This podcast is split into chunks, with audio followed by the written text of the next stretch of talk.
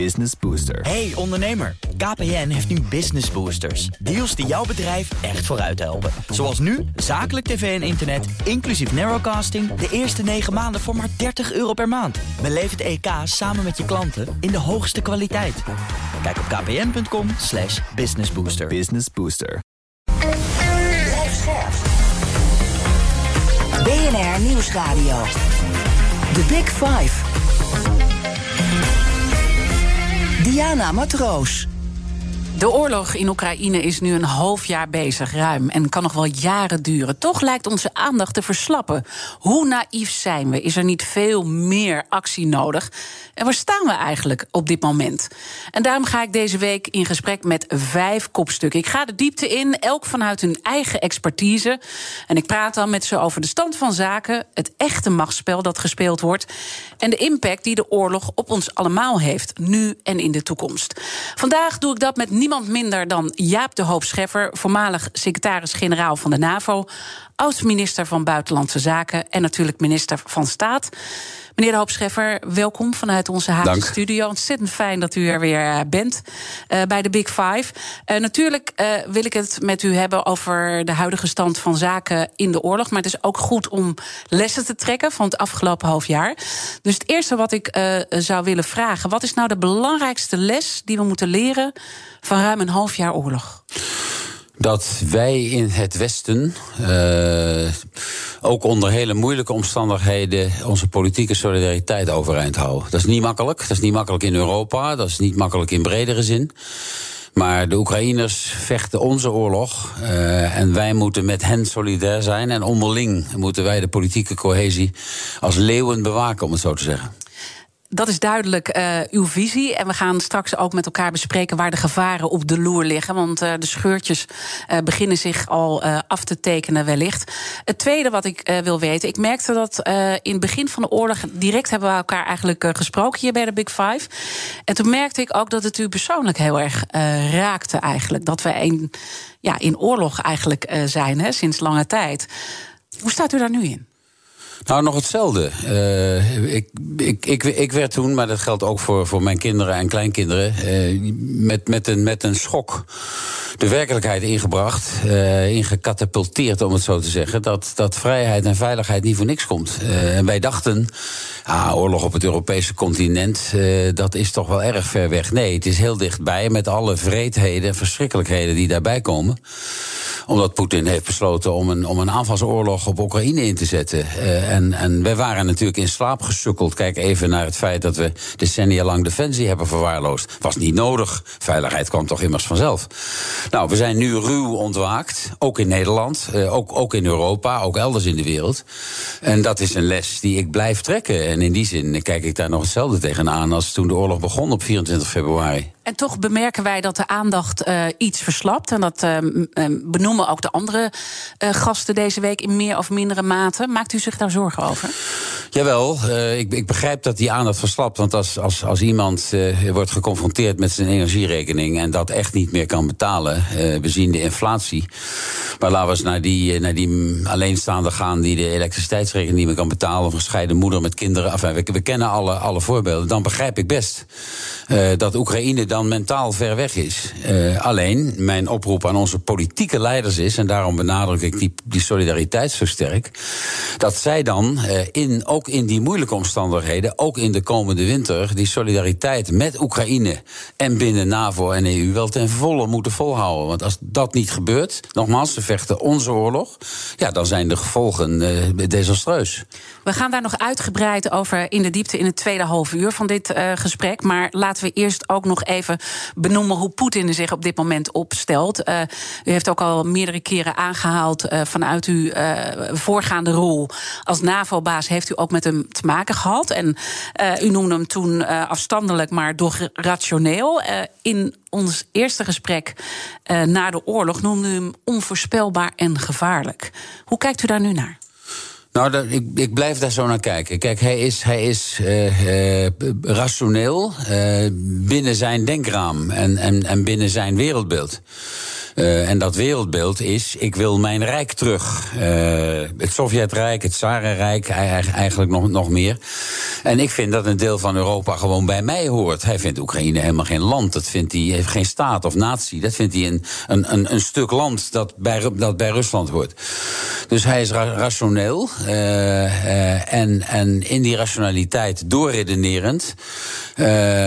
als, als hij zich in de hoek gedreven voelt, maar dat weten we niet precies, want, want ja, ik, ik kan ook niet tussen zijn oren kijken. Dan dan kan hij, en dat heeft hij al bewezen te kunnen met deze verschrikkelijke oorlog, dan, dan, kan, hij, dan kan hij hele zware en ernstige wapens inzetten. In, inclusief, we hebben het daar eerder over gehad, inclusief als, als, als allerlaatste een, een, een massavernietigingswapen. Ik zeg niet dat dat gebeurt. Nee. En op een schaal van 1 op 10 zou je zeggen, die kans is 1, maar hij is niet 0. Met andere woorden, in die rationaliteit is, is, is hij een, een gevaar een gevaarlijk leider. Maar misschien ook wel gevaarlijker geworden omdat hij toch wel de nodige blunders en gezichtsverlies heeft geleden op het ja, toneel. In, in, in hoeverre hij geïnformeerd wordt en correct geïnformeerd wordt door zijn medewerkers, dat weten we natuurlijk ook niet. Maar het is volstrekt helder dat hij dacht dat hij in een paar weken eh, Oekraïne onder de voet zou lopen. Eh, dat de Oekraïners met bloemen langs de weg zouden staan eh, om, om het Russische broedervolk te verwelkomen. Dat is natuurlijk gigantisch mislukt. Hij noemt het nog steeds een speciale militaire operatie en niet een oorlog. Gaat niet tot algehele mobilisatie over. Verliest ook weer op sommige punten wat terrein aan, aan, aan Oekraïne. Maar hij, hij blijft, hij blijft gevaarlijk in zijn rationaliteit. Dat is mijn, dat is mijn opvatting. En iedereen maakt natuurlijk nu een beetje pas op de plaats. Er wordt flink uh, geoefend. Dat gebeurt natuurlijk aan twee uh, kanten. Uh, uiteindelijk wordt er dan een beetje ingeschat dat ja, eigenlijk de winter wordt benut om te oefenen. En dat dan richting het voorjaar alles weer losgaat. Is dat ook de lijn die u verwacht? Ja, die, die oefeningen met die Russische troepen elders verbazen mij een beetje. Want, want een heel groot deel van de Russische krijgsmacht is natuurlijk gebonden aan Oekraïne op dit moment. Dus in hoeverre daar een show-element uh, aan de orde is wat Rusland betreft, dat, dat weet ik niet. Dat zou, mm -hmm. dat zou best kunnen. En dat zou ook een doel, een doel kunnen dienen in Poetins, in Poetins opvatting. Uh, maar we zullen nu zien dat naarmate de winter nadert, denk ik, de intensiteit van de oorlog minder wordt. Maar Poetins ambitie blijft Poetins ambitie. en, en daarom hoor je ook Zelensky terecht, terecht zeggen: we gaan niet naar de onderhandelingstafel. er, er, wordt, er wordt heel hevig gevochten. Intensiteit zal in de winter misschien wat omlaag gaan. Maar een van Poetins hoofdprijzen bijvoorbeeld is Odessa. Uh, de stad aan de Zwarte Zee, de belangrijkste haven uh, waar, waar Oekraïne kan, kan exporteren. Gelukkig is er een deal gemaakt over, over, over graan. Dankzij de VN, gelukkig, dankzij de VN. Ja. Eindelijk, zeg ik erbij, werd de VN proactief en, en heeft de VN met de Turkse assistentie van president Erdogan een deal, een deal kunnen bewerkstelligen. U was eerder kritisch ook over de opstelling van de VN. Jazeker, ik vond, ja, ik, Vond, ik vond de VN en ook de secretaris-generaal te afwachtend. Maar dat heeft hij voor een deel goed gemaakt met deze, met deze graandeal. Maar Odessa blijft de hoofdprijs voor Poetin. Uh, dat is ook gezien de historie, is dat, is dat voor, voor Rusland een hele belangrijke stad. Uh, en als, je, als, je, als hij Odessa zou in handen zou krijgen, dan, dan is Oekraïne voor een groot deel, wat in het Engels dan heet een landlocked land. Dan heeft het geen uitweg meer over zee. Dan is het, dan is het helemaal land uh, met een beperking van de exportmogelijkheden. Kortom, ook als de winter voorbij is, Poetins ambitie droogt niet op. Nee. Hij zal dat willen blijven doen, misschien hergroeperen in de winter, zijn krijgsmacht uh, rust geven voor het volgende vechtseizoen. Het is voorlopig niet afgelopen. En Oekraïne zal ook uh, wellicht niet voldoende zijn uh, voor hem. Als we eigenlijk ook kijken welke lijn hij al, ook in uw, in uw tijd uh, als NAVO-baas heeft aangekondigd. Oh ja, als je, als je kijkt naar die ambitie geografisch, dan valt daar Oekraïne binnen, uiteraard. maar dat geldt ook voor Georgië. Dat geldt ook voor Moldavië, ingeklemd tussen Oekraïne en, en, en, en, en Roemenië. daar is al een deel ingepikt, om het zo te zeggen, door de Russen Transnistrië. Dat, dat noordelijke deel. Hij, wil, hij wil invloed, als ik de blik elders richt, in, in, in Armenië, Azerbeidzjan. Zijn, zijn, zijn ambities zijn breed en zijn groot. En dat heeft hij ook duidelijk aangekondigd. Uh, jaren geleden al dat hij deze lijn zou gaan kiezen. Uh, heeft u ook wel eens teruggedacht uh, aan uw tijd en alle mensen die daar toen bij betrokken uh, waren, dat we ons toen anders hadden moeten opstellen? Dat, dat u misschien ook met hem een andere lijn had kunnen kiezen? Nee, dat geloof ik niet. En ik, ik zal u ook uitle uitleggen waarom. Poetin is niet van het begin af aan verbaal en vocaal tegen NAVO-uitbreiding geweest. In 2002, 2003, toen ik minister van Buitenlandse Zaken van Nederland was. Uh, 2004, 2005 ook nog, als, als secretaris-generaal van de NAVO. Uh, maakte hij daar geen hoofdpunt van. Hij vond dat wel, maar hij maakte er publicitair geen hoofd, hoofdpunt van. En hij is pas in 2007 op een veiligheidsconferentie in München is hij losgegaan, om het zo te zeggen. Toen heeft hij een speech gehouden waar, waar wat ik als het begin beschouw uh, van de situatie waarin we nu nog in zitten. Dus het is, het is niet van alle tijden. Hij heeft natuurlijk altijd die ambitie gehad. Maar hij is begonnen met die ambitie te uiten en te verzilveren, om het zo te zeggen, in 2007. Toen dat heeft, is een hele tijd geleden. Natuurlijk. Dat is lang geleden. Toen heeft in 2008 op een topconferentie, die ik mocht voorzitten als NAVO-secretaris-generaal, is Oekraïne uh, het NAVO-lidmaatschap beloofd. Oekraïne en Georgië. Het was een enorm gedoe, enorm gevecht tussen president Bush, Amerikaanse president, kanselier Merkel van Duitsland en president Sarkozy van Frankrijk. Ik vond dat een ongelukkige afloop, heb ik vaak ook publiek gezegd. Ja. Hij zei iets van this will not be. Precies, dat was een rode, rode, rode lijn voor Poetin. En dat, dat, dat verstevigde hem alleen maar in die al bestaande ambitie. Ik moet uh, op een of andere manier dit proces een, een, een halt toeroepen. Nou, maar had dat niet een andere opstelling gevraagd van alle belangrijke stakeholders op dat moment toen hij zei this will not be? Nee, dat geloof ik niet. Want dan zou, dan zou uh, Rusland en Poetin gaan bepalen welke landen kunnen toetreden tot de NAVO. en kijk ook even naar de Europese Unie en wie niet. Het is onacceptabel. Die landen hadden de grote ambitie om daarbij te horen. En die moeten de keuze hebben. The Big Five. Diana Matroos. Mijn gast is Jaap de Hoop Scheffer, voormalig NAVO-baas, oud-minister van Buitenlandse Zaken en minister van Staat. Uh, we hebben een beetje besproken nu uh, nou ja, waar Poetin uh, staat, waar hij zich, hoe hij zich opstelt. En de vraag is dan ook hoe nu verder. En ik denk dat het mooi is om daar de kettingvraag bij te pakken. Want mijn gasten stellen elkaar vragen via de kettingvraag. In de vorige aflevering sprak ik met historicus, docent en oud-politicus Arend Jan Boekenstein. En hij had deze vraag voor u. Jaap, die Oekraïne-oorlog is ook onze oorlog. Poetins macht vereist tegenmacht. Moeten we niet gewoon meer wapens sturen? Ook wapens met langere dracht. Moeten we niet gewoon veel meer soldaten opleiden in het Westen... in de hoop dat er in een lenteoffensief... dat de Oekraïne wat gebied kan terugwinnen? Ja, zeg ik tegen mijn vriend Arend-Jan Boekenstein. Ja, we moeten meer militairen trainen. Ja, we moeten uh, meer moderne wapens leveren. Uh, waar ik niet uh, uh, ja zeg, is de langere dracht die Arend-Jan Boekenstein dan noemt. Dat wil zeggen artillerie waarmee je verder kunt, kunt schieten en waarmee je ook Russisch grondgebied kunt bereiken. Dat is denk ik op dit moment wel een terechte drempel die er wordt gelegd. dus ja, ja, ja. Mm -hmm. Uh, met, met de aantekening uh, dat wij toch willen vermijden, politiek, dat de NAVO uh, in oorlog geraakt met, met Rusland. Ik geef toe, dat is een intellectuele klem en een politieke klem waarin we zitten. Uh, maar dat willen we niet. En ik denk dat we dat ook niet moeten willen. Dus wel wapens leveren, wel militairen trainen, moderne wapens leveren. Dit is, we zijn er voor de lange termijn. Boekenstein zegt terecht, Oekraïne, ik heb het ook al gezegd eerder in deze uitzending. Oekraïne voert onze oorlog die, die, die, die, vechten, sterven. En die vrouwen worden, worden verkracht en gemarteld. En die, en, die, en die mannen voor het in stand houden van onze normen en waarden. En dat vereist van ons maximale solidariteit. De bovengrens, geen oorlog tussen de NAVO en Rusland. Stel dat we dat niet zouden doen, wat staat er dan op het spel? Dan staat er uh, een heleboel op het spel. Rusland mag niet winnen. Poetin mag deze oorlog niet winnen. Uh, Oekraïne moet deze oorlog uh, winnen. En ik zeg daar ook even bij: Zelensky bepaalt zelf, Oekraïne bepaalt zelf wanneer men naar de onderhandelingstafel wil.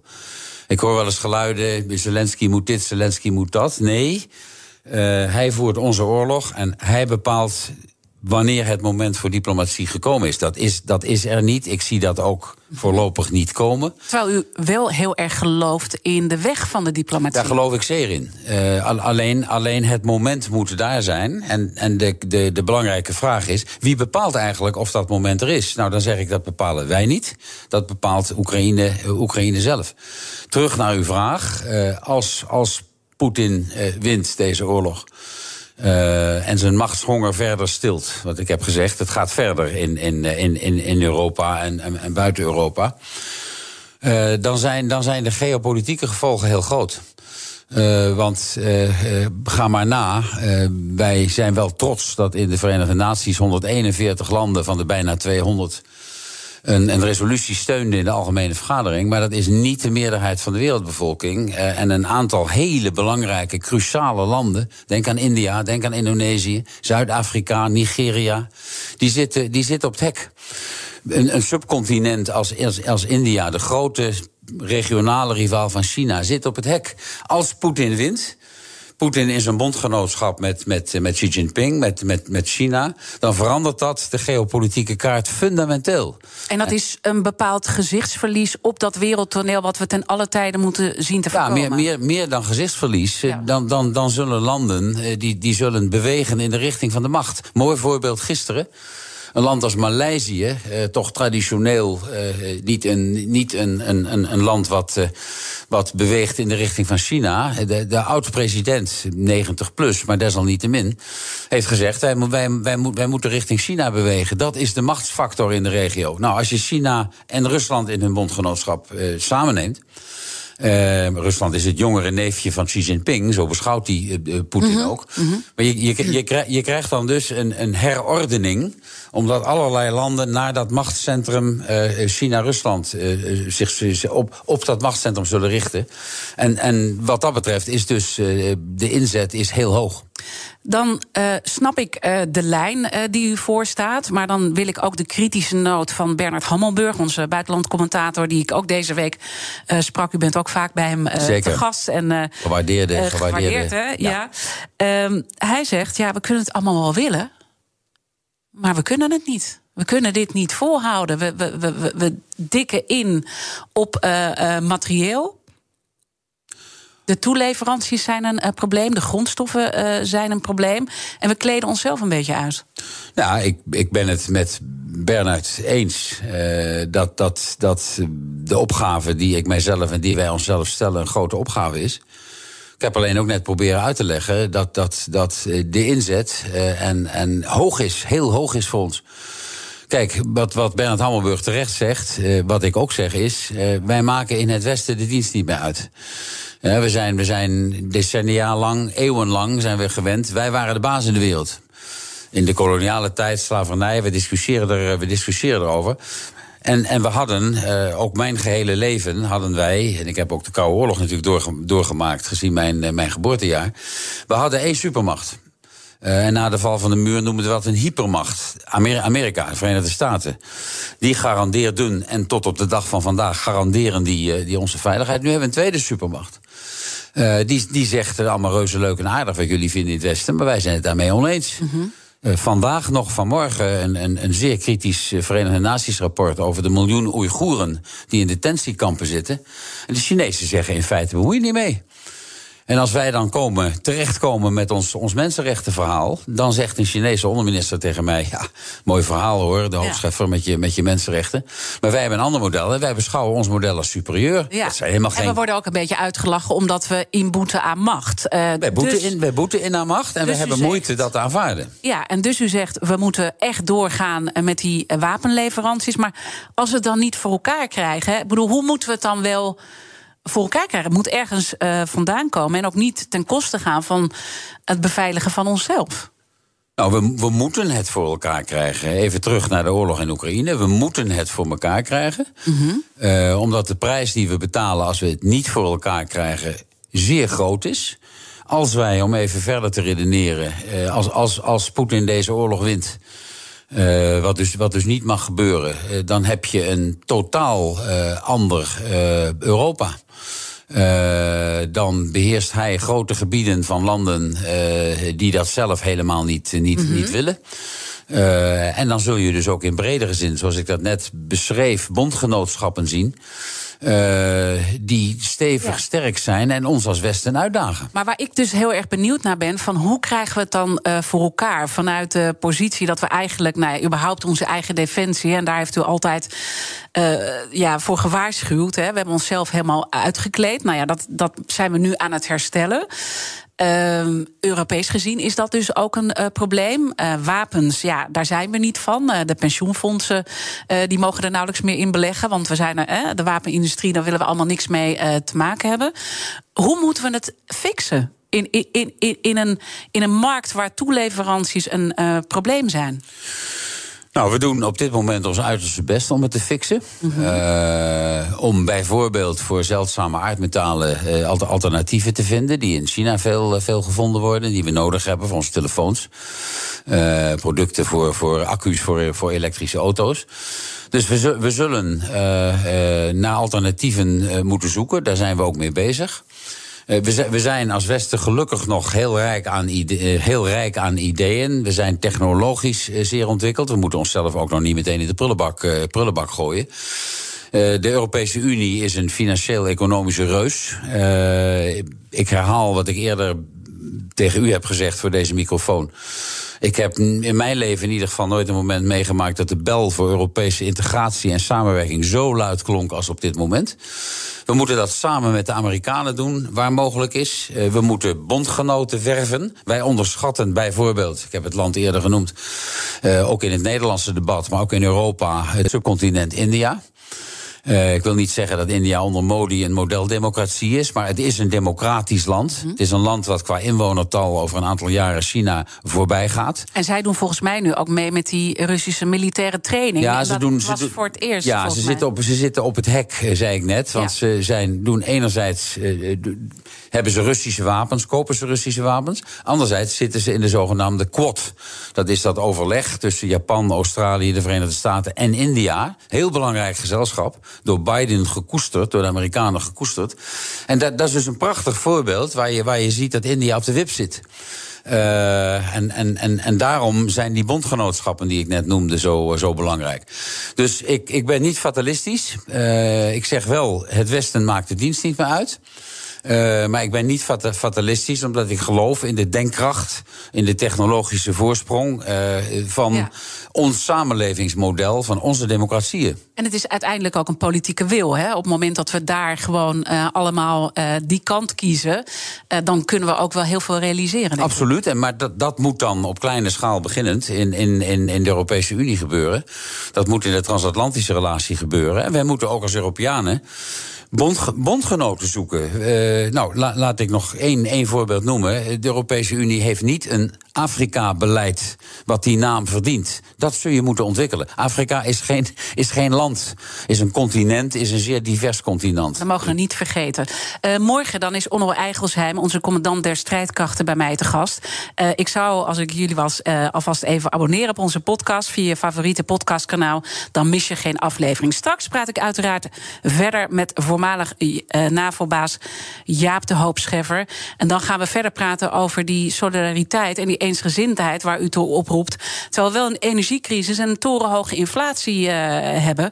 En ja, gaan we dat wel volhouden? Blijf luisteren. Business Booster. Hey ondernemer, KPN heeft nu Business Boosters. Deals die jouw bedrijf echt vooruit helpen. Zoals nu, zakelijk tv en internet, inclusief narrowcasting... de eerste 9 maanden voor maar 30 euro per maand. Beleef het EK samen met je klanten in de hoogste kwaliteit.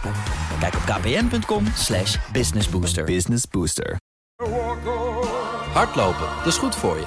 En Nationale Nederlanden helpt je daar graag bij. Bijvoorbeeld met onze digitale NN Running Coach... die antwoord geeft op al je hardloopvragen.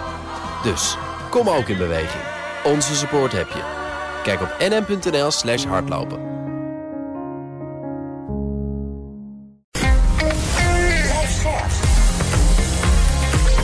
BNR Nieuwsradio. The Big Five. Diana Matroos. Welkom bij het tweede halfuur. Fijn dat je weer luistert. Deze week praat ik met vijf kopstukken over de oorlog in Oekraïne. Morgen dan zal ik de week afsluiten met Onno Eigelsheim, onze commandant der strijdkrachten. Mijn gast vandaag is Jaap de Hoop Scheffer, voormalig secretaris-generaal van de NAVO, oud-minister van Buitenlandse Zaken en minister van Staat. Het komend half uur wil ik in ieder geval nog twee onderwerpen met u bespreken. Uh, wat deze oorlog verder betekent voor onze geopolitieke machtsverhoudingen. U heeft daar een aantal belangrijke punten aangestipt, maar dan kunnen we nog iets meer de diepte in. En of het Westen in staat is om zo eensgezind en solidair te blijven met de huidige inflatie en de hoge gasprijzen. En laten we met dat laatste beginnen. Hoe spannend gaat deze winter worden?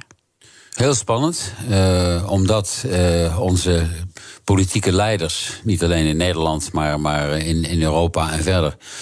Uh, voor hele moeilijke afwegingen komen te staan. en geconfronteerd worden met een publieke opinie. Uh, waarbij uh, de, opvatting zal zijn: er zitten enorm veel mensen financieel in de knoop. Die, die kunnen gewoon hun dagelijkse leven niet meer leiden, omdat ze het simpelweg niet kunnen betalen.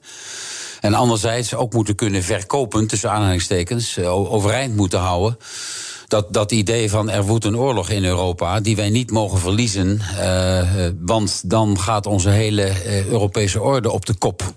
En we moeten dus ook als de winter koud is. Uh, en als de problemen die ik schets aan de orde zijn, die zullen aan de orde komen. Dan zal van, van kanselier Scholz in Duitsland, van premier Rutte hier en van president Macron en alle andere leiders worden gevraagd om dit element niet onder, onder het kleed te vegen. En laten we dan een beetje een rondje langs de velden maken. Uh, te beginnen eigenlijk met uh, nieuws wat ook uh, voorbij is gekomen natuurlijk nu... dat Hongarije een deal heeft gesloten met Gazprom, een Russisch bedrijf. Ja. ja, het is toch een beetje ieder voor zich ook in dit hele verhaal. Ja, dat, Hongarije is natuurlijk al, al, al, al langer een, een, een, een grote zwarte vlek op de Europese Unie en op, op onze pretentie terecht dat wij een bepaald uh, model geheten democratie uh, verdedigen. het brood en het boter van de Europese Unie en, en, en van de NAVO. meneer Orbán treedt dat al, al jaren met, met voeten. Dus het is ook een beetje te verwachten dat hij dit zou dat doen. Hij, dat hij, kijk, dat hij dit doet, dat, dat is cynisch gezegd geen verrassing. Uh, want hij is een grote vriend van, van Poetin. Het voordeel is weer dat hij in zijn bondgenootschap met Polen uh, moeilijkheden heeft. Want die Polen zijn juist weer heel kritisch over, over Poetin. Terug naar de, terug naar de hoofdvraag. Uh, het is in, in, in Europa, wat betreft de inkoop voor de komende winter, het vullen van de bergingen, uh, is het op dit moment in redelijke mate ieder voor zich. Er uh, zijn landen die meer afhankelijk zijn van Russisch gas, andere minder. Duitsland is natuurlijk een, een, een heel bijzonder land wat dit betreft. Uh, en de president van de Europese Commissie, uh, Ursula von der Leyen, heeft nu gezegd: moeten we niet ook in Europa. Maar dat is een heikel onderwerp, want daar ga je de vrije markt mee, mee aanpakken. waar Nederland ook zeer aan gehecht is. En een land als Frankrijk bijvoorbeeld ook. Mm -hmm. moet, je, moet je niet dat meer gaan, gaan reguleren? Moet je dat niet meer samen doen? Moet je komen tot een, tot een, tot een, een cap, een, een, een, maximumprijs. Uh, nou, enfin, uh, dat is het debat wat in Europa gevoerd gaat worden. Ik vind terecht dat von der Leyen dit onderwerp op de agenda zet. Maar niet iedereen zal het daarmee eens zijn. Wij willen in Nederland ook graag dat, dat Bergermeer en alle andere uh, opslag voldoende gevuld is in de winter. Dat we niet op een gegeven moment tot de conclusie komen van we, hebben, we hebben geen gas meer. Dus dat, dat, zijn wel, dat zijn wel grote consequenties. Terugkomend op het Er, wordt, er, er, zal van onze politieke leiders de komende winter heel veel worden gevraagd. En ja. in Europa, als ik Europa noem. Uh, dan uh, blijf ik hopen op, op Duits-Frans, Frans-Duits leiderschap. Want, uh, Want welke signalen ziet u dan als u naar Duitsland en Frankrijk kijkt? En ja, als ik naar, ja, als ik naar Duitsland kijk, dan, dan, dan zie ik een kanselier die af en toe wat wijfelt. Uh, hoewel hij een stevige speech in Praag heeft gehouden eergisteren. Maar toch wat, toch wat van tijd tot tijd op de kernpunten wat wijfelachtig zou ik het willen noemen. Ook wel begrijpelijk aan één kant, maar ik denk dat hij zich dat toch niet, niet kan permitteren op dit moment. Hij heeft groene in de coalitie, de Groenen, uh, Annalena Baerbock, Buitenlandse Zaken, Habeck, minister van Economische Zaken, die, die buitengewoon stevig opereren, tot mijn positieve verrassing. Wapenleveranties door Duitsland aan, aan, aan Oekraïne. Uh, president Macron in Frankrijk uh, uh, heeft een, een stevige positie, staatsrechtelijk al steviger. Maar zit toch met een linker en een rechterflank. waar nogal wat Poetin-adepten rondlopen. links en rechts, zoals je die in Nederland ook hebt. Meneer Baudet en, en andere grote vrienden van, van Poetin. de Britten zijn, zijn vertrokken uit de Europese Unie. Jammer genoeg, maar goed, dat is gebeurd. De Britten krijgen mogelijk een nieuwe premier, Liz Truss. Uh, die die uh, uh, probeert in de voetsporen te treden van mevrouw Thatcher. je hebt de Britten wel weer nodig. Zal morgen met de generaal Eigensein wel aan de orde komen als je het hebt over Europese defensie. Maar als ik naar de Europese Unie kijk, dan, dan kijk ik naar Frans-Duits leiderschap. Uh, over de transatlantische relatie uh, onder Joe Biden, althans, uh, ben ik redelijk rustig. Zij het dat er in november midtermverkiezingen in Amerika zijn. Ja, en over twee jaar. en over, en over twee jaar, 2024 ja. november, al presidentsverkiezingen. Dus op, op lange termijn weet ik niet of ik diezelfde gerustheid kan uitstralen. Want we zijn natuurlijk in, dat hele, in dit hele verhaal ontzettend afhankelijk uh, van Amerika. Dat zijn, dat zijn we per definitie. Uh, en, en wat dat betreft hebben we president Biden natuurlijk een, een, een, een man naar ons hart, naar mijn transatlantisch hart. Uh, ik lees in Amerikaanse pers dat het de vooruitzichten voor de midtermverkiezingen iets beter zijn. Omdat ook Trump-gesteunde kandidaten in voorverkiezingen uh, het, niet, het niet redden, het niet winnen. Uh, maar spannend wordt het om of, of uh, president Biden het Huis van Afgevaardigden in meerderheid zal, zal behouden. En je hebt natuurlijk ook in Amerika de America First-beweging. Waar Absoluut. Hammelburg eerder deze week al vertelde. Nou ja, waar de roots ook eigenlijk liggen. Die gaan echt terug tot aan de Tweede Wereldoorlog. En ja, daar is ook heel duidelijk het geluid: laten we dit geld besteden aan onszelf en niet aan een oorlog die ergens anders wordt uitgevochten. Ja, maar daar toont Biden uh, leiderschap. Uh, want die heeft nog een paar dagen geleden weer een gigantisch miljardenpakket aangekondigd. Uh, voor wapenleveranties aan, aan Oekraïne. Daarom zeg ik, wat dat betreft is Joe Biden de president naar mijn hart. Die die solidariteit ook financieel, ook met tegenwind ja. van niet alleen de MAGA, Make America Great Again en de, en de, en de, en de Trump-aanhang, maar forsere tegenwind, dit toch realiseert. Maar dan, ja, alle lijnen zijn dus natuurlijk heel dun, want hij moet dan wel uh, in het zadel blijven. Uh, dus dat wordt ontzettend spannend. Als we even kijken naar eigen land.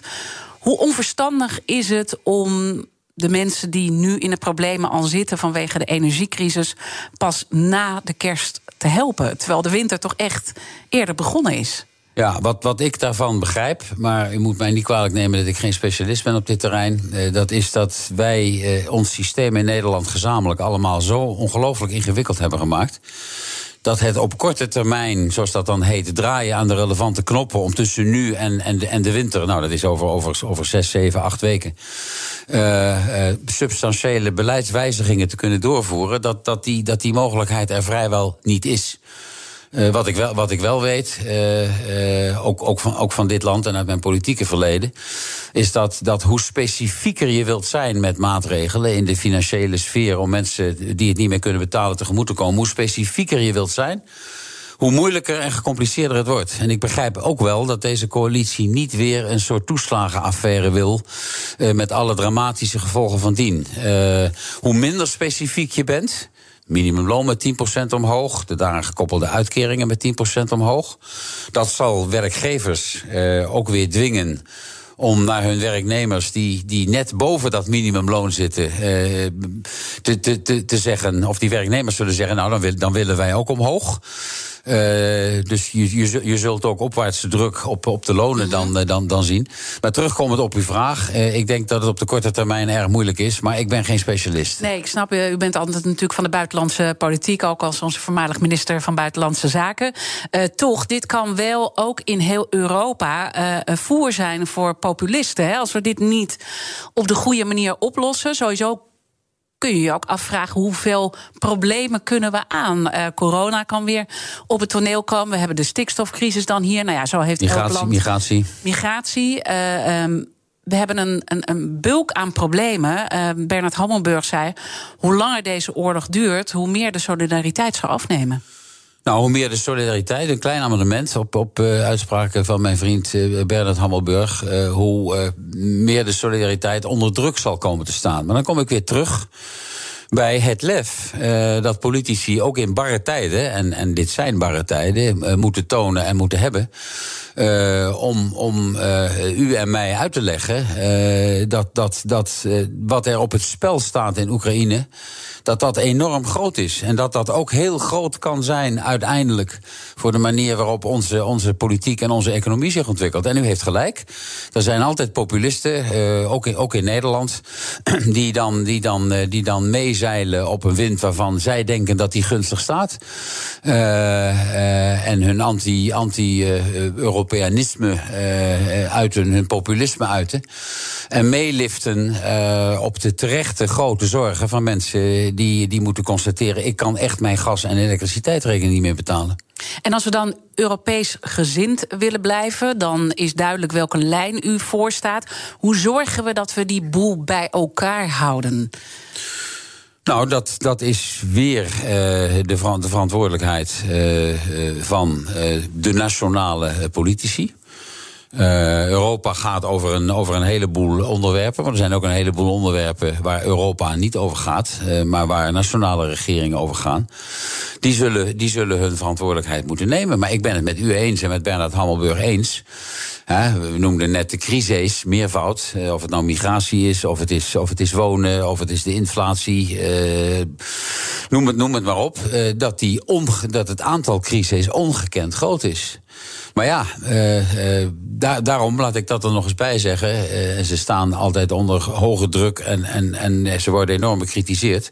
Ik toch een lans wil breken voor de mensen die nog politicus willen zijn en durven te zijn in deze tijd. Hardlopen, dat is goed voor je. En Nationale Nederlanden helpt je daar graag bij. Bijvoorbeeld met onze digitale NN Running Coach... die antwoord geeft op al je hardloopvragen. Dus, kom ook in beweging. Onze support heb je. Kijk op nm.nl slash hardlopen. Business Booster. Hey ondernemer, KPN heeft nu Business Boosters. Deals die jouw bedrijf echt vooruit helpen. Zoals nu, zakelijk tv en internet, inclusief narrowcasting... de eerste 9 maanden voor maar 30 euro per maand. Beleef het EK samen met je klanten in de hoogste kwaliteit. Kijk op kpn.com slash businessbooster. Business Booster. BNR Nieuwsradio. The Big Five.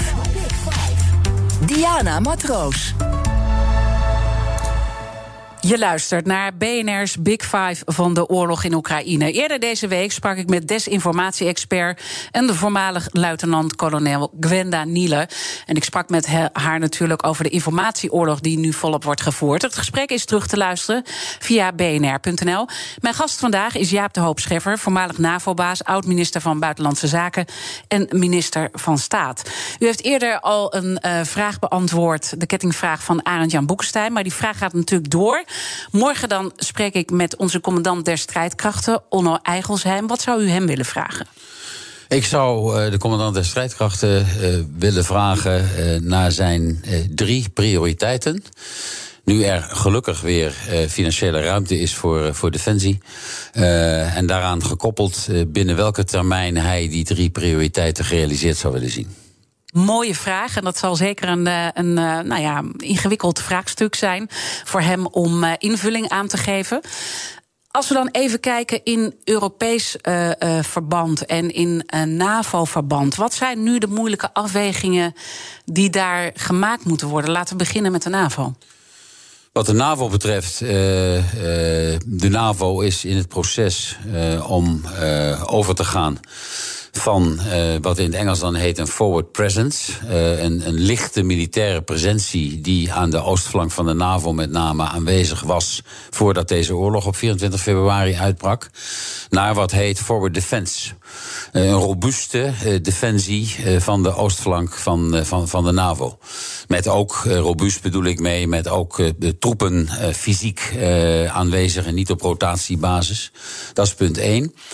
Punt twee uh, is het voor de NAVO uh, belangrijk uh, om de politieke solidariteit ook binnen dat bondgenootschap te bewaken. Er zijn binnen de NAVO, net als binnen de Europese Unie, eh, altijd en traditioneel landen die niet hetzelfde denken eh, over, over eh, een Ruslandbeleid. Dat is nu makkelijker gemaakt door Poetin, want Poetin heeft natuurlijk de NAVO en de EU op elkaar gedreven politiek. Maar er is natuurlijk, eh, eh, ook, binnen, ook binnen de NAVO, eh, zijn er landen die zeggen: ja, de oorlog in Oekraïne buitengewoon belangrijk, maar kijk ook eens naar het zuiden. Eh, dat geldt voor de Europese Unie, geldt dat ook. Hè? De- er, er is binnen NAVO. Ja, Zeker Turkije voor deze is oorlog. natuurlijk ook een, Turkije eh, is, is, is natuurlijk aan de, aan de ene kant een stoorzender.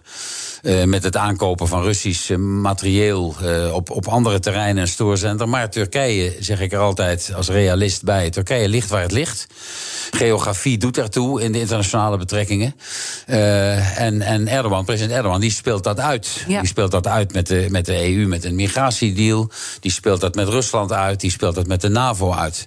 Daar kun je van alles van vinden. Met Turkije ligt waar het ligt. Lag Turkije ergens anders, dan zouden we van tijd tot tijd bepaald Mhm. wat minder vriendelijk zijn tegen, tegen president Erdogan. Want er zitten veel te veel Ja. journalisten in het gevangen. Het is, het, is, het is een land wat Exact. enorm onder druk staat qua democratie. Nou ja, zou, zou, zou Turkije nog eens heel belangrijk kunnen gaan worden in de NAVO als eh, Biden het toch heel moeilijk krijgt bij de verkiezingen en we meer een Trump-situatie gaan krijgen in Amerika? Want we weten hoe die over de NAVO denken. Tur- Turkije is eh, buitengewoon belangrijk binnen de NAVO. Eh, en, en, en daarom eh, accepteert de NAVO ook eh, van tijd tot tijd eh, enige politieke strapatsen van, van, eh, van, van president Erdogan. Die dan weer zijn eigen belangen heeft in, Sy- in Syrië met, met, met, met de Koerden. Maar goed, Erdogan is ook weer de man, zeg ik dan erbij. We spraken er eerder over. Die be- betrokken is bij de graandeal. zodat er überhaupt graan geëxporteerd kan worden uit, uit Oekraïne. Omdat er tientallen miljoenen mensen in de hoorn van Afrika en elders de hongersdood dreigen te sterven. Dus ja, daarom, daarom zeg ik, realistisch eh, moet je er ook van tijd tot tijd naar kijken. Maar het is zonder klaar dat, dat in Turkije het democratisch eh, niet kosher is.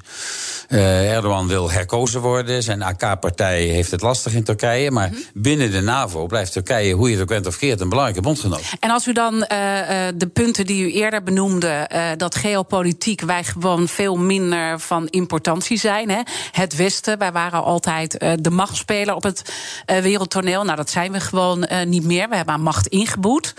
Eh, dat wordt natuurlijk ook voor die NAVO wel heel spannend. Hoe je je daarin moet gaan positioneren. Met welke scenario's zal uw opvolger zich bezighouden? Nou, dat doet de NAVO eh, op, een, op een voorzichtige manier, is mijn analyse. In het communiqué van de meest recente NAVO-top. Eh, staat voor het eerst eh, een passage die gaat over de uitdagingen eh, die China als supermacht ook voor de NAVO betekent. Dat is de eerste keer. En dat, dat wil dus zeggen dat, dat de NAVO daarmee ook de drempel is overgegaan.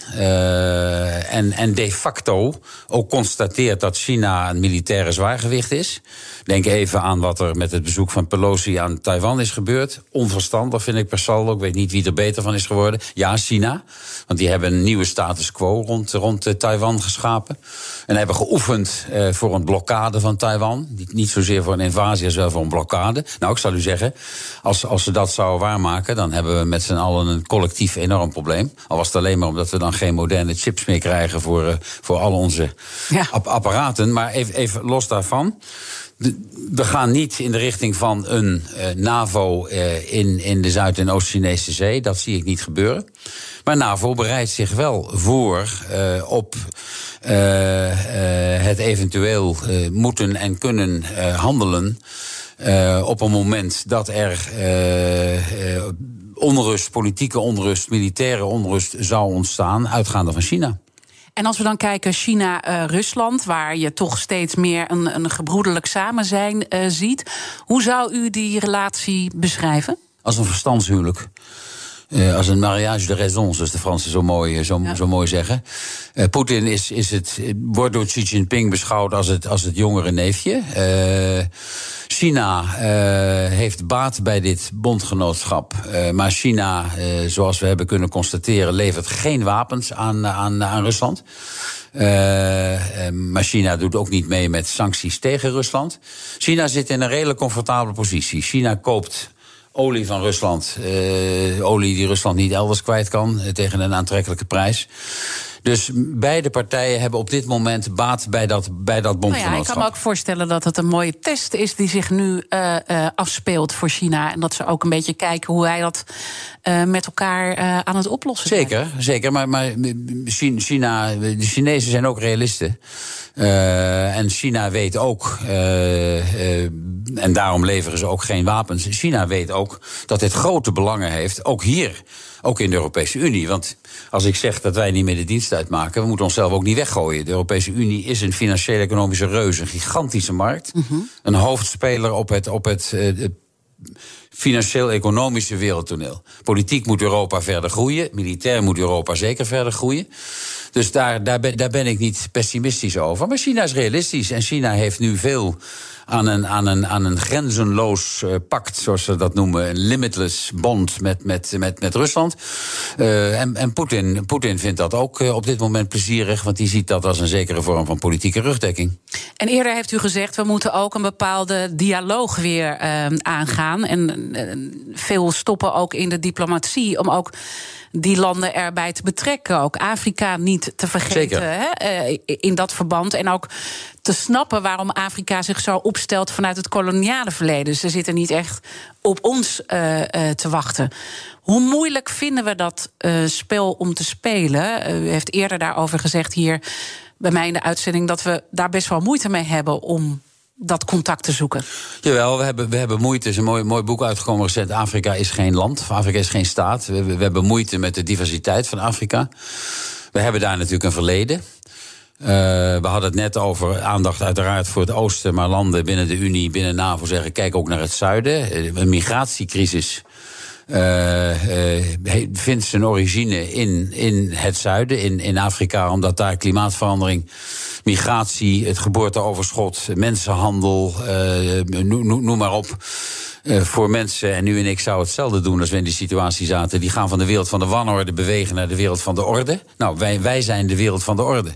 Ter Apel is ondanks alle ellende, wij zijn de wereld van de orde. Uh, dus, dus zul je als Europese Unie, uh, erkennend de diversiteit van Afrika, ook een Afrika-beleid moeten ontwikkelen. Maar ik noemde al India, ook een, een land dat wij politiek, vind ik, een beetje verwaarlozen.